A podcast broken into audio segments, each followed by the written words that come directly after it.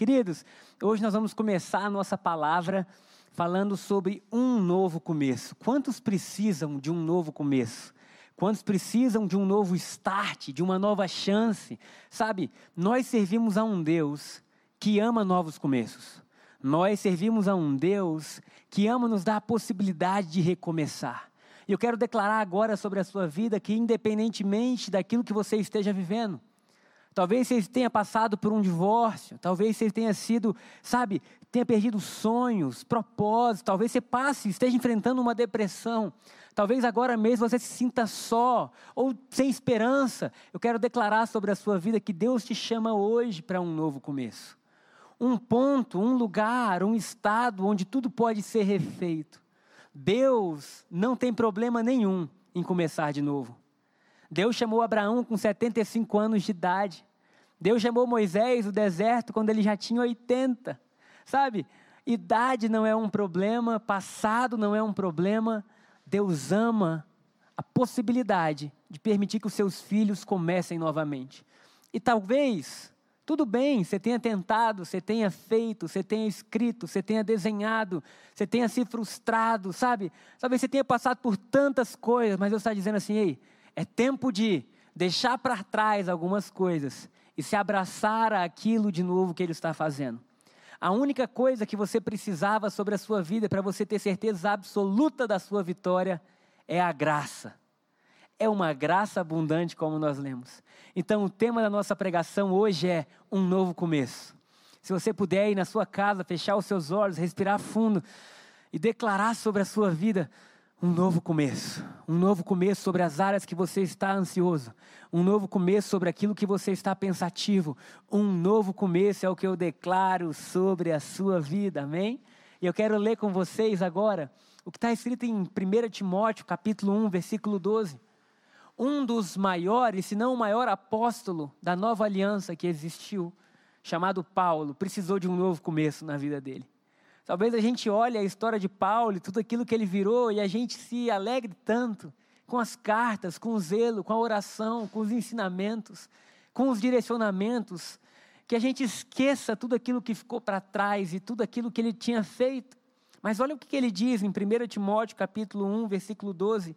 Diz assim: Dou graças a Cristo Jesus, o nosso Senhor.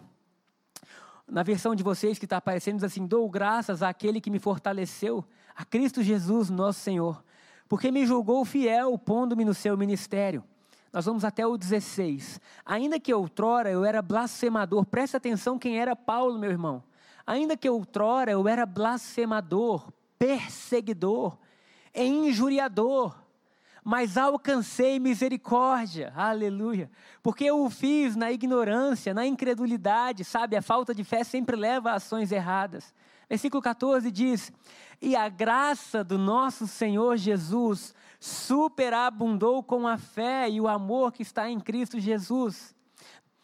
Fiel é esta palavra e digna de toda aceitação, que Cristo Jesus veio ao mundo para salvar os pecadores, dos quais sou eu o principal.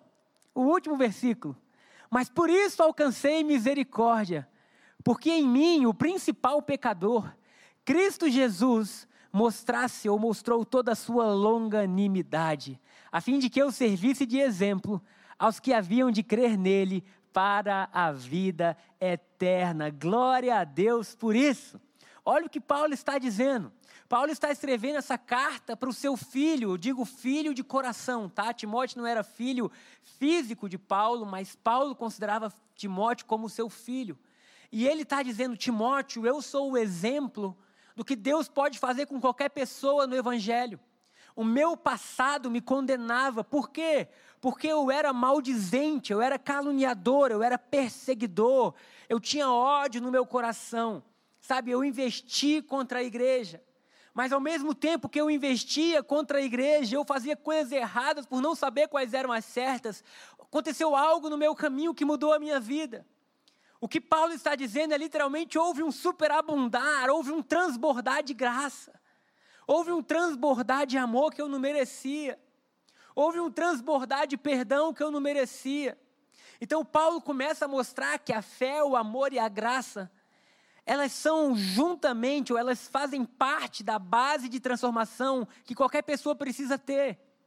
Saber que é amado, perdoado, saber que há esperança no futuro, saber que o nosso passado não define aquilo que nós vamos ser, saber que ontem você pode ter tido o pior dia da sua história, mas você não sabe o que está escrito no diário de Deus para o dia de amanhã na sua vida. Talvez ontem tenha sido escuro, tenha sido frio. Imagina quantas vidas Paulo tirou daqueles que amavam a Jesus. Imagina quantas famílias Paulo destruiu. Imagina quantos homens de fé ele matou. Mas ele está dizendo: Eu que era tudo isso, houve um brilho de misericórdia sobre mim. Você entende que o Evangelho tem a ver com misericórdia muito mais do que tem a ver com julgamento. O Evangelho tem a ver com transformação muito mais do que qualquer outra coisa. E Paulo fala: a graça de Deus brilhou na minha vida.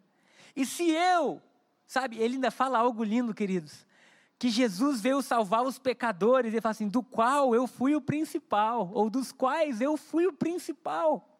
Paulo está dizendo: de todos os pecadores que possam existir no mundo, eu era o principal. E ele fala: mas se houve esperança para mim, há esperança para qualquer outro que crê em Cristo Jesus. Se houve esperança daquele que perseguia se tornar aquele que anuncia, há esperança para qualquer outro que crê em Cristo Jesus. O legal dessa história, o que eu acho lindo nessa história, é que Paulo resume em quatro versículos, falando para Timóteo, algo bem simples, que é: o seu passado não define o seu futuro. Aquilo que você viveu, passou, sentiu, ouviu, não define quem você vai ser em Cristo Jesus. Porque se para o pior pecador houve o maior perdão para nós, para qualquer um de nós, também existe solução a tempo oportuno para todos aqueles que dizem: Jesus, eu quero, eu recebo. Logo, os seus erros não definem o seu futuro. Tendo dito isso, eu quero falar sobre algo que ficou muito na minha cabeça de ontem para hoje, que é a possibilidade de Jesus nos chamar para irmos para o outro lado. Existe uma arte, eu liguei para a Juliana e falei, Ju, Ju é a esposa do meu pai, a pastora Juliana. Eu falei, prepara uma arte para mim. E ela preparou uma arte, a arte fala sobre vamos para o outro lado. Eu não sei se você está vendo essa pregação sozinho ou com alguém, mas se tiver alguém do seu lado aí, será que você pode falar para essa pessoa, vamos para o outro lado? Vamos para o outro lado. Eu não vou ler com vocês, mas esse vamos para o outro lado está no livro de Marcos onde Jesus estava operando maravilhas, sinais, e ele está de um lado da praia, onde existe ali uma multidão. Uma multidão ouvindo ele ensinar sobre o reino, uma multidão ouvindo ele falar as boas novas do Evangelho, sabe? Para um povo que durante séculos, mais de milênios, estava ali debaixo da lei, sem ouvir boas novas, agora Deus desce dos céus e ele se senta em um barco e ele começa a anunciar as boas novas a uma multidão sedenta. Você imagina comigo o que aqueles doze discípulos sentiam? Eles estavam com Jesus. Eles estavam sendo amados por aquela multidão. Eles estavam sendo aceitos, sabe? Eles estavam ali tendo uma, um, um, sentimento de aceitação que eles nunca tiveram na vida. Eles viam Deus explicando como o reino funciona. E Jesus passou ali quase o dia inteiro ensinando, e no final do dia, ele olha para os seus discípulos e ele fala assim para eles: Ei, vamos para o outro lado. E eu quero dizer para você: se você quer ter um novo começo na sua vida, você precisa estar disposto a ir para o outro lado. Você precisa estar disposto a romper ciclos. Você precisa estar disposto a muitas vezes dizer basta. Você precisa estar disposto a deixar a zona de conforto, seja ela boa ou ruim, porque o ser humano se acostuma com tudo. Neste momento, Jesus estava vivendo algo muito lindo. Porque existia uma multidão sentada na praia. Você já imaginou, gente? Para um pouco aí, entra na história. Imagina você sentado numa praia, ouvindo Jesus falar, o sol brilhando, aquele lugar lindo, você ouvindo a esperança. Era um, era um momento maravilhoso. E Jesus, de repente, vira para os seus discípulos e fala: Agora chega, vamos para o outro lado. E nas nossas vidas, um novo começo ele, ele, se inicia, é bom dizer, um novo começo se inicia, né? Um novo começo acontece quando Deus brada no nosso coração: ei, ei, ei, é tempo de ir para o outro lado. É tempo de romper com algumas coisas. É tempo de deixar a zona de conforto, porque essa zona de conforto ela te impede de crescer. Sabe, e esse momento que nós vivemos aí nos últimos cinco meses mexeu com a zona de conforto de muita gente, mas houve muito crescimento também. E mais do que qualquer tipo de, de mudança física pode trazer, Deus nos chama para uma mudança espiritual. Deus nos chama para um lugar onde a gente pode estar totalmente diferente. Então, eu quero que você grave essa frase no seu coração. Até apareceu para mim, não sei se apareceu para você. A excelência começa onde a zona de conforto termina. A excelência começa onde a zona de conforto termina, porque ninguém consegue ser excelente somente fazendo as coisas que já domina. A excelência então começa onde a zona de conforto termina. Você precisa entender que a graça é um convite a você sair da sua zona de conforto. A graça é um convite a você cruzar o lago.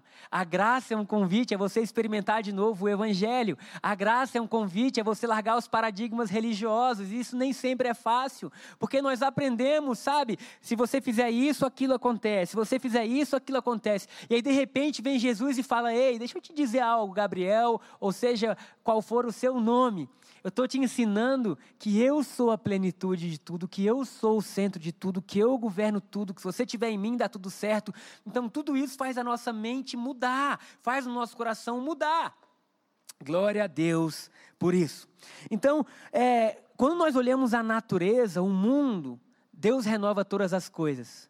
Eu sei que aqueles mais antigos, né, dentro da, da, da, fé cristã, se eu falar as misericórdias do Senhor, a maioria vai completar, se renovam a cada manhã.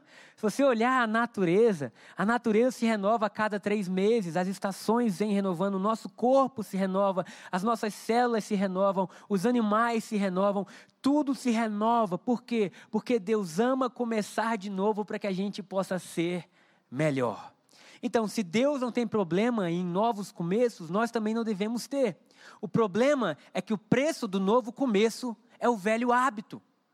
O preço de começar algo novo é aquilo que é antigo. E aí Jesus, quando veio implementar uma nova cultura, ele falou para os fariseus: olha, vocês acham um vinho novo maravilhoso, mas vocês se acostumaram com o velho. E Deus está dizendo: ei, não tenha medo. Talvez você não comece algo novo na sua vida, ou não tente ter um emprego novo, ou não, ou não comece a fazer aquilo que você ama fazer, porque você está com medo e acostumado com aquilo é antigo. E o preço de você viver o novo é você abrir mão do velho. Tudo isso que nós vivemos hoje com a igreja, queridos, é, nós estamos tão felizes. Uma das marcas da nossa igreja é que nós somos felizes. Mas se você passasse pelo momento, eu vejo aqui, ali no, no computador tem a Carla, o Gustavo, a Anne, tem aqui o Wesley. Tem ali o Patrick que chegou um pouco tempo atrás, também está trabalhando no apoio. Mas se você passasse durante a transição que nós vivemos até chegarmos nesse tempo, você não ia achar a igreja tão gloriosa como ela é hoje. Porque a mudança dói, sabe? Mudar, tirar as coisas do lugar, isso, isso complica um pouco para a gente. Mas se a mudança dói, é só um sinal de que quando tudo estiver estabelecido vai ser glorioso. Dizem que as maiores oportunidades vêm disfarçadas das maiores crises. Logo, se você vive um momento onde você não está se adaptando, não está se encontrando, calma, é só uma oportunidade disfarçada. Deus vai te levar a ter bom êxito, Deus vai te levar a ter, literalmente, superabundar em graça e ser favorecido em tudo o que você fizer. Então, uma outra frase que eu quero trazer para vocês, que vai aparecer aí na tela de vocês, é: o seu maior desconforto representa a sua maior oportunidade. Tem ideia que para aqueles discípulos tinha sido algo assim difícil eles deixarem ali um momento de paz, de tranquilidade, de, de onde eles estavam sendo literalmente exaltados junto com Cristo, onde eles se sentiam importantes. Mas o seu maior desconforto talvez tenha sido uma mudança no seu emprego, talvez uma mudança familiar, como eu já disse, talvez você possa ter sido abandonada, sabe? Mas Deus está dizendo, na hora do seu maior desconforto, vai surgir a sua maior oportunidade. É como Paulo estava dizendo, quando eu era perseguidor, irado, quando eu matei os cristãos cristãos, quando eu caluniava, quando eu mentia sobre eles, do nada apareceu uma superabundante graça na minha vida. E aquilo que parecia ser o meu fim, era apenas o início de algo glorioso. Aleluia. Aquilo que hoje aparece, aquilo que, que aparenta, aquilo que, que, que simplesmente você não vê saída e você pensa, é o meu fim, eu quero declarar, é apenas o início, porque graça se manifesta nas piores situações, aleluia. A graça de Deus, ela chega tanto no mais alto monte, quanto no mais profundo abismo. Então Jesus chama os discípulos a cruzar o mar. E por que, que ele chama os discípulos a cruzarem o mar? Porque Jesus não quer que você se amolde tantas situações que vão bem quanto aquelas que vão ruim. Deus sempre quer começar algo novo. Deus sempre quer te levar a uma nova descoberta. Então Jesus não é aquele que fala: olha, se a sua vida está ruim, vem, eu tenho um novo começo para você. Não. Jesus é aquele que diz: independentemente de como esteja a sua vida, no mais alto monte ou no mais profundo vale, eu tenho uma superabundante graça para fazer com que tudo aquilo que você um dia imaginou viver seja pequeno. Perto do que eu vou realizar na sua vida. Esse é o nosso Jesus, amém? Agora, o processo de mudança ele tem três características. A primeira é que é doloroso no começo. Se você estiver anotando, anota isso. O processo de mudança, ele é bem assim, é doloroso no começo. Por que, que é doloroso? Porque você está deixando um hábito antigo. Ele é confuso no meio, mas é maravilhoso no final. então, no início dói. E por que dói? Porque você está deixando uma zona de conforto. Você está deixando um lugar que você se habituou sabe, todo o seu corpo já se, já se adequou àquilo. Então, quando você muda, quando Jesus fala, Ei, vamos para o outro lado, eu tenho um novo começo, você começa a sentir uma certa dor, um certo, sabe, eh, não está tão legal. E o segundo ponto é que no meio disso tudo, você fica confuso. Você fala, cara, é, isso aqui se encaixava onde? Para onde eu vou? Sabe, o que, que eu faço? Eu mudei. Talvez você tenha entrado em uma dieta e você vai ver, você começou a malhar, no início vai doer. você vai sentir dor no seu corpo, porque o seu corpo não estava acostumado a carregar peso. Ou talvez você tenha começado um relacionamento novo. E aí, quanto mais você se aproximou dessa pessoa, você viu, nossa, agora tem coisas que estão me, tirando da minha zona de conforto, né? E tudo é assim. Então, no meio, existe uma certa confusão. Mas se você persevera nessa mudança, o final das coisas, como a Bíblia diz, é sempre melhor que o início. Por quê? Porque o nosso Deus é um Deus de processo. E no final, você já se adaptou a essa nova realidade. Você já se adaptou. Aí, quando você vê, você fala, cara, glória a Deus, eu venci. Há um tempo atrás eu, eu instalei um novo hábito na, nossa, na minha vida, que era acordar seis horas da manhã, né? Seis, seis e dez. E eu lembro que no início eu falei, Deus, eu acho que eu não vou conseguir. E eu comecei a estipular algumas coisas que eram difíceis para mim. Né? Então eu acordava, eu separava um tempo sozinho, as duas primeiras horas do meu dia eu fico sozinho, eu oro, eu falo com Deus, eu escrevo, eu penso, eu anoto. E no início eu tive um certo receio se eu conseguiria fazer isso não, porque me doía. Então, como eu era acostumado a fazer? Eu era acostumado a acordar, bom, eu tenho tal compromisso, sei lá, nove e meia, eu acordo no limite, boto a soneca até não dar mais, né? Acreditando que eu vou pegar todos os sinais abertos, né? Talvez alguém se identifique comigo. Por quê? Eu queria aproveitar a minha cama. A partir do momento que eu falei, a minha cama não me possui mais, eu possuo a minha cama, foi doloroso no início. No meio foi confuso, né? E aí, no final, querido, é maravilhoso. Ontem eu acordei 7h15 da manhã, achando que estava tarde. Vê que loucura. Sábado, 7h15 da manhã, eu falei, nossa, hoje eu dormi muito. Por quê? Porque no final, quando você simplesmente toma o controle daquilo ali, é tão bom. E Jesus está dizendo, Ei, eu tenho um novo começo para a sua vida. Às vezes você aceitou Jesus há pouco tempo. E no início dói você ter que abrir mão de algumas coisas. Você fala, cara, eu estava acostumado com isso. Você tem o prazer de conhecer a Cristo, mas ao mesmo tempo, essa mudança de vida muda com alguns sentidos que você tinha na vida. Aí no meio você está confuso, você está assim, ai meu Deus, e agora? O que, que eu faço, o que, que eu não faço, né? Porque mudou a característica do seu ser. Agora o Espírito Santo vive em você. Mas quando você se, literalmente, assim, como é que eu vou dizer? Quando você se percebe sendo totalmente dele e ele totalmente seu, meu irmão, isso é maravilhoso. Isso é bom demais. Então, passe pelo processo da mudança, se alegre com isso. As dores do crescimento, olha só, isso é muito lindo. As dores do crescimento são melhores do que os custos devastadores do arrependimento. As dores do crescimento são melhores do que os custos devastadores do arrependimento. É melhor você ter aquela dor de crescer do que ter o custo de olhar para trás e dizer, puxa, se eu tivesse feito, né? Então, Deus é um Deus, de novo começo, Deus é um Deus que faz as coisas acontecerem. Agora, Posso ler com vocês uma história? Então, eu vou ler com vocês rapidinho e nós vamos praticamente chegar ao final, tá? Está lá em Mateus capítulo 14, versículo 22. Mateus 14, 22, tá bom?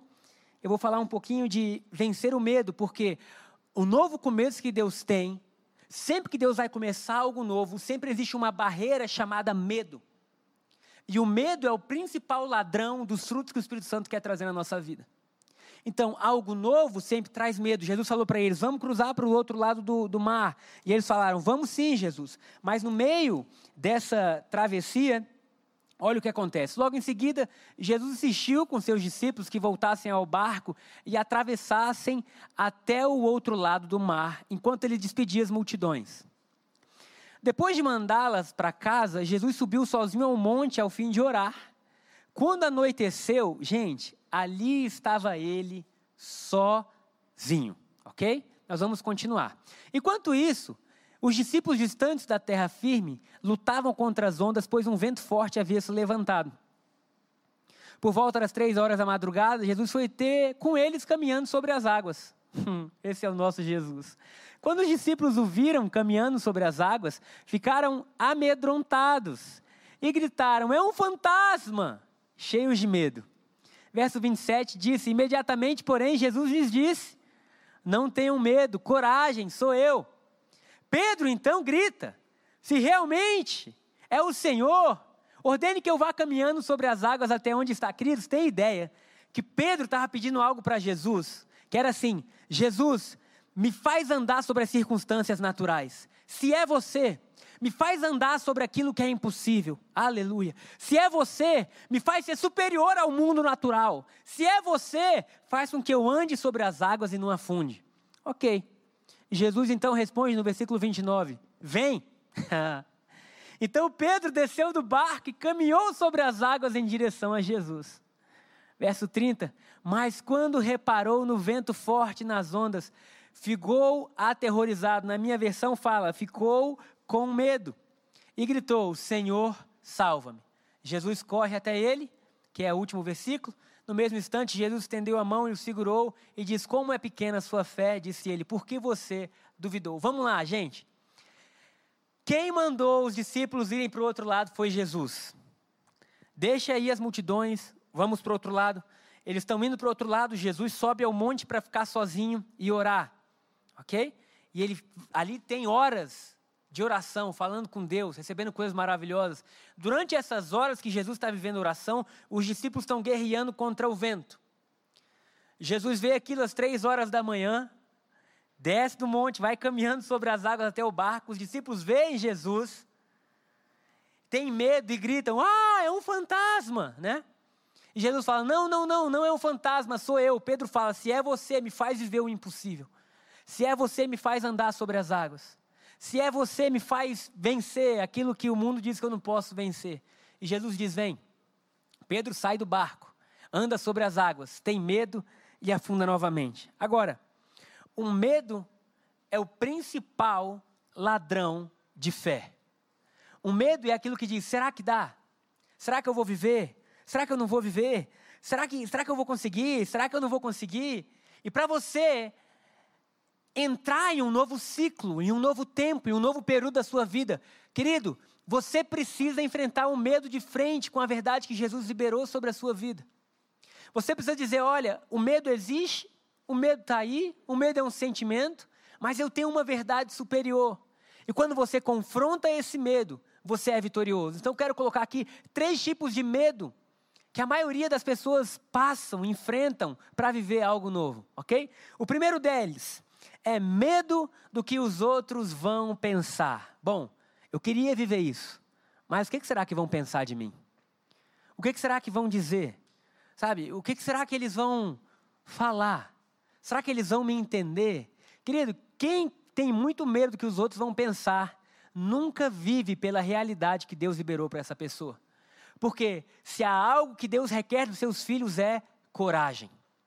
Então, o medo é o último adversário colocado no nosso caminho quando nós estamos prestes a viver algo grande. É a última arma do inimigo. E ele fica assim: mas o que, que minha família vai pensar? O que, que vão dizer, sabe? E Jesus está dizendo: não se importa com o que os outros vão dizer. Porque há uma palavra sobre a sua vida que te dá a vitória, que é a palavra de Deus. O segundo medo é o medo de não ser aceito. É o medo de não pertencer. É o medo de não ser entendido. É um medo de não ser acolhido. Deus nos fez com um forte sentimento de necessidade e aceitação. No entanto, o remédio para isso não vem das pessoas, vem dele mesmo, é a cruz. E a cruz nos mostra que nós somos aceitos. A cruz nos mostra que nós somos diferentes. A cruz nos mostra que nós temos uma realidade totalmente nova.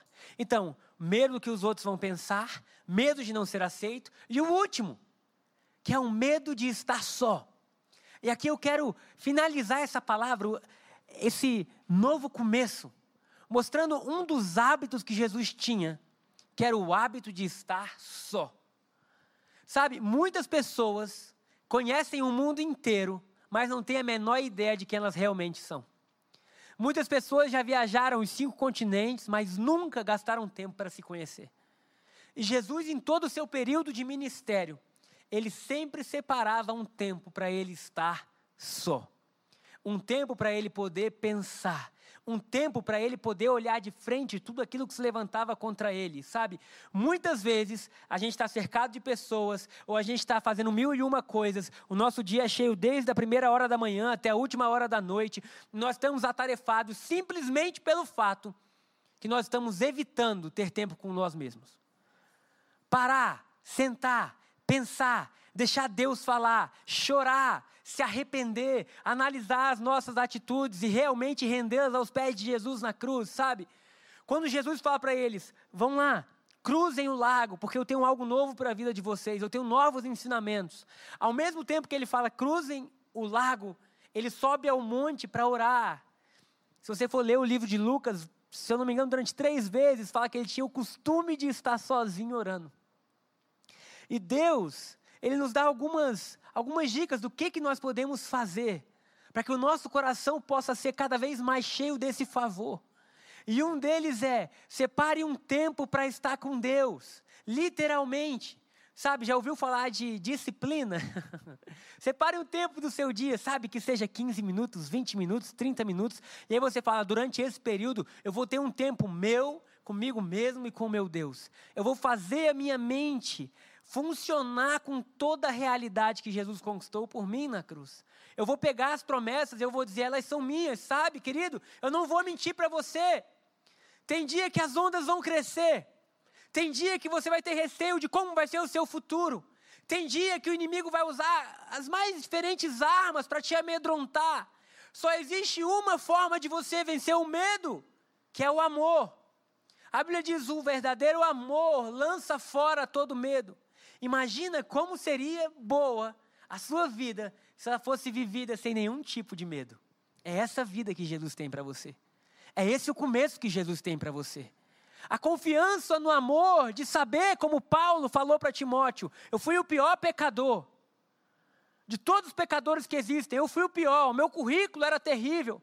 Mas sobre mim veio uma abundante graça. Sobre mim veio a mão poderosa de Deus que me levou a crer, que me levou a mudar, sabe? E ele fala no livro de Colossenses, se eu não estou enganado, esquecendo-me das coisas que para trás ficam, eu caminho para o alvo, eu caminho para as que estão diante de mim, eu não paro de caminhar, por quê? Porque agora eu fui abraçado por uma graça maravilhosa que perdoou os meus pecados, quitou as minhas dívidas, apagou o meu passado, me deu um novo presente, me deu possibilidade de desenhar um novo futuro, e eu estou, eh, sabe, espontaneamente interessado em fazer isso aí acontecer. E queridos, como é bom nós podermos vivenciar um novo começo. Eu quero hoje que você faça um exercício comigo. Quando acabar esse culto, seja agora, meio-dia, ou depois do almoço, seja a hora que você tiver, você vai pegar um caderno seu e você vai anotar na sua vida tudo que você quer deixar do lado de lá do lago. tudo aquilo que você não quer mais levar com você. Chega um dia que você precisa assumir a sua vida e aquilo que você quer viver. Porque senão você vai viver 80, 100 anos vivendo a expectativa de outras pessoas, vivendo os sonhos de outras pessoas. Sabe? Deus te deu a vida para ser algo único. Deus te deu a vida como algo tão valoroso que Jesus entregou a sua própria vida para você ter vida abundante. Então, independentemente se desse lado do lado existe medo ou uma multidão te aplaudindo, quais são as coisas que Jesus está te chamando hoje para você falar isso aqui eu não quero mais na minha caminhada? Sabe, talvez seja incerteza. Talvez seja algum hábito que seja destrutivo na sua vida. Você sabe, cara, isso não faz bem, não é isso que Deus tem para mim. E Deus está dizendo: ei, eu tenho um novo começo para você. O assassino se torna aquele que anuncia. Sabe? O Paulo, aquele que perseguia, se torna agora aquele que é perseguido. Aquele que tinha ira se torna um apóstolo do amor. Que coisa maravilhosa que é o Evangelho. Então, quais são as coisas que você precisa deixar para trás? Quais são as coisas que continuam te puxando para um estilo de vida que é diferente do que Deus tem para você? E Jesus está dizendo hoje: eu te encho de força. Se você pedir, eu te faço andar sobre as águas. Eu te faço caminhar sobre aquilo que te machucava. Eu te faço reinar sobre aquilo que reinava sobre você. Meu Deus, existia uma frase que eu li essa semana que era assim: os verdadeiros heróis suam no treino para não, sangrar, não sangrar na guerra. e é verdade. Os verdadeiros heróis suam no treino para não sangrar na guerra. Queridos, Deus não quer que você viva uma vida ruim. Tem muitas pessoas que falam assim: ai, pastor, mas a vida é tão difícil. Ei, Deus não sonhou a vida para ser difícil. Qual é a única parte difícil? Você aceitar o processo de mudança. É o início, é você dizer assim: não mais, não mais, não quero mais isso. E Deus vai te conduzir.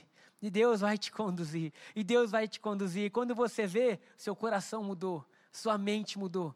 Agora você ri das situações que te dominavam, agora você se sente livre. Por quê? Porque aonde está o verdadeiro amor, ali todo medo é lançado fora. Amém, queridos? Deixa eu só ver se eu esqueci alguma outra coisa. Só para finalizar, então, quero declarar que o medo não existe no reino. O medo, posso ficar em pé, Wesley? O medo não existe no reino. O medo não existe no reino. Deus está te chamando para ser corajoso nessa manhã. Deus está te chamando para você tentar de novo. Não deixe a dor de um passo imperfeito prejudicar seu futuro brilhante. Não deixe a dor dos erros do passado apagarem aquilo que Deus pode fazer no seu futuro. Creia, Ele renova as misericórdias a cada manhã. Ele traz vida a cada manhã. Ele traz alegria a cada manhã. Por fim, eu digo, na antiga aliança, porque tudo era baseado na performance deles, o medo era comum. Era comum as pessoas terem medo de errar, medo de falhar. Afinal de contas, elas teriam ou não teriam aquilo que elas poderiam produzir. Mas na nova aliança, o amor é a base de todas as coisas. Eu te pergunto, por quê? Por que, que o amor é a base de todas as coisas? E por que agora o medo não nos domina mais? Eu mesmo respondo a pergunta que eu fiz e eu digo: porque agora a sua vida não depende mais daquilo que você fez, mas daquilo que Jesus fez na cruz. Agora, Paulo diz: sabe, eu consigo olhar a cruz e eu consigo ver que os meus erros, que os meus pecados, que os meus fracassos foram anulados pelo que Jesus fez na cruz. E agora eu posso cruzar o lago. Agora eu posso ter fé, ter esperança. Agora eu posso vivenciar algo novo na minha vida de maneira única, de maneira plena, de maneira maravilhosa. Eu quero orar por cada um de vocês que está assistindo aqui no, no YouTube. 145 famílias agora unidas, presentes, adorando Jesus. E, e declarar que todas as promessas que Deus fez para você, todas elas vão se cumprir. Acabei de ver aqui rapidamente que o meu irmão comentou, né? Tiago Manzoni.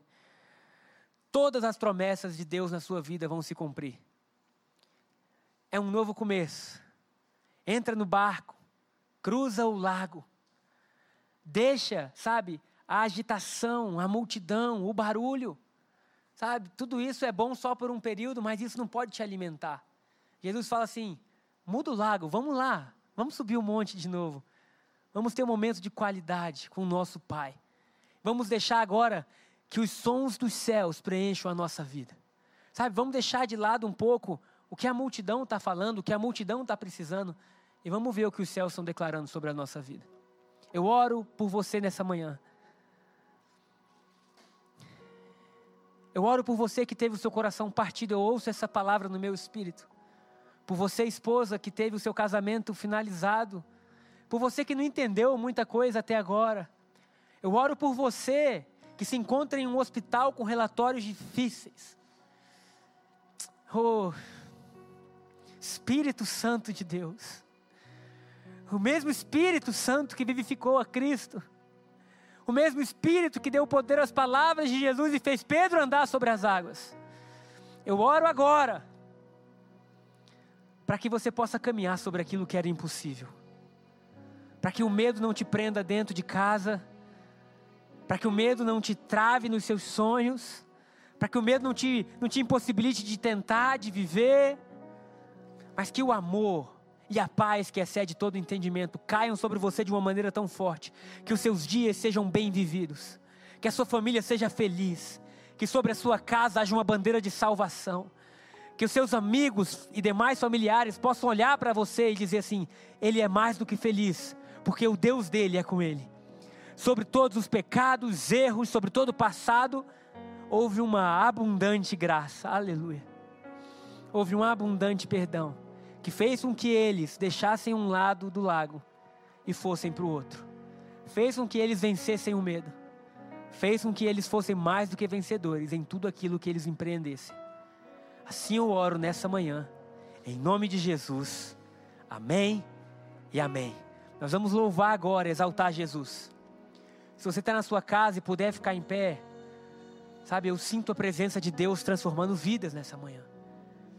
Enquanto o louvor toca, se você puder adorar com eles na sua casa, louvar, declarar, lembrar das promessas de Deus. Ele te chama, vem, vamos cruzar o lago. Vamos deixar as coisas velhas para trás, porque há algo novo acontecendo. Amém?